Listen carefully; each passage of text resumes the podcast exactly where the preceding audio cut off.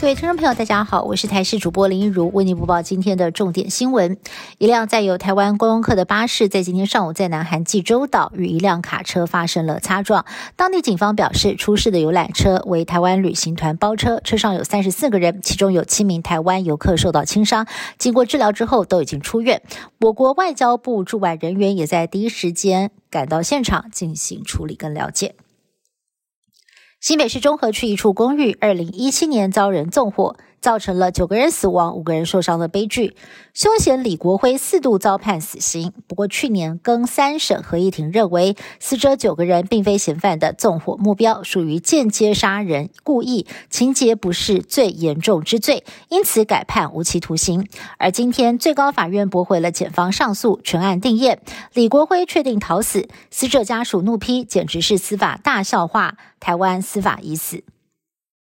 彰化基督教医院总院在今天上午传出电脑大宕机，不论是挂号看诊或者是批假领药，只要跟电脑相关的系统连线作业，通通都挂点，没有办法正常运作，导致柜台大厅挤满了人潮。原本电脑化作业也全部都改为人工模式。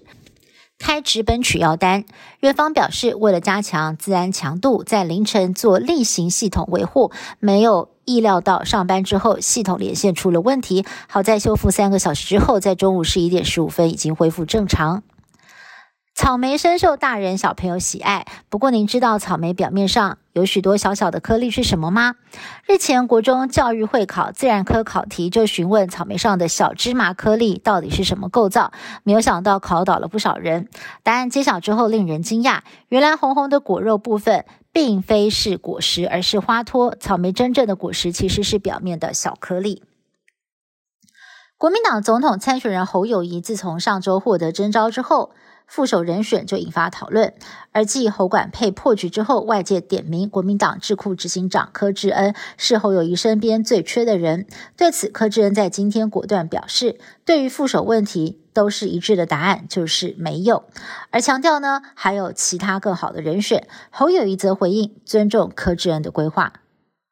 美国共和党政坛新星佛州州长迪尚特二十四号正式宣布要参选总统，还跟 Twitter 执行长马斯克对谈来宣布这个消息。不过直播一度中断，迪尚特宣布参选的过程出了包，也让美国总统拜登还有前总统川普推文嘲笑他。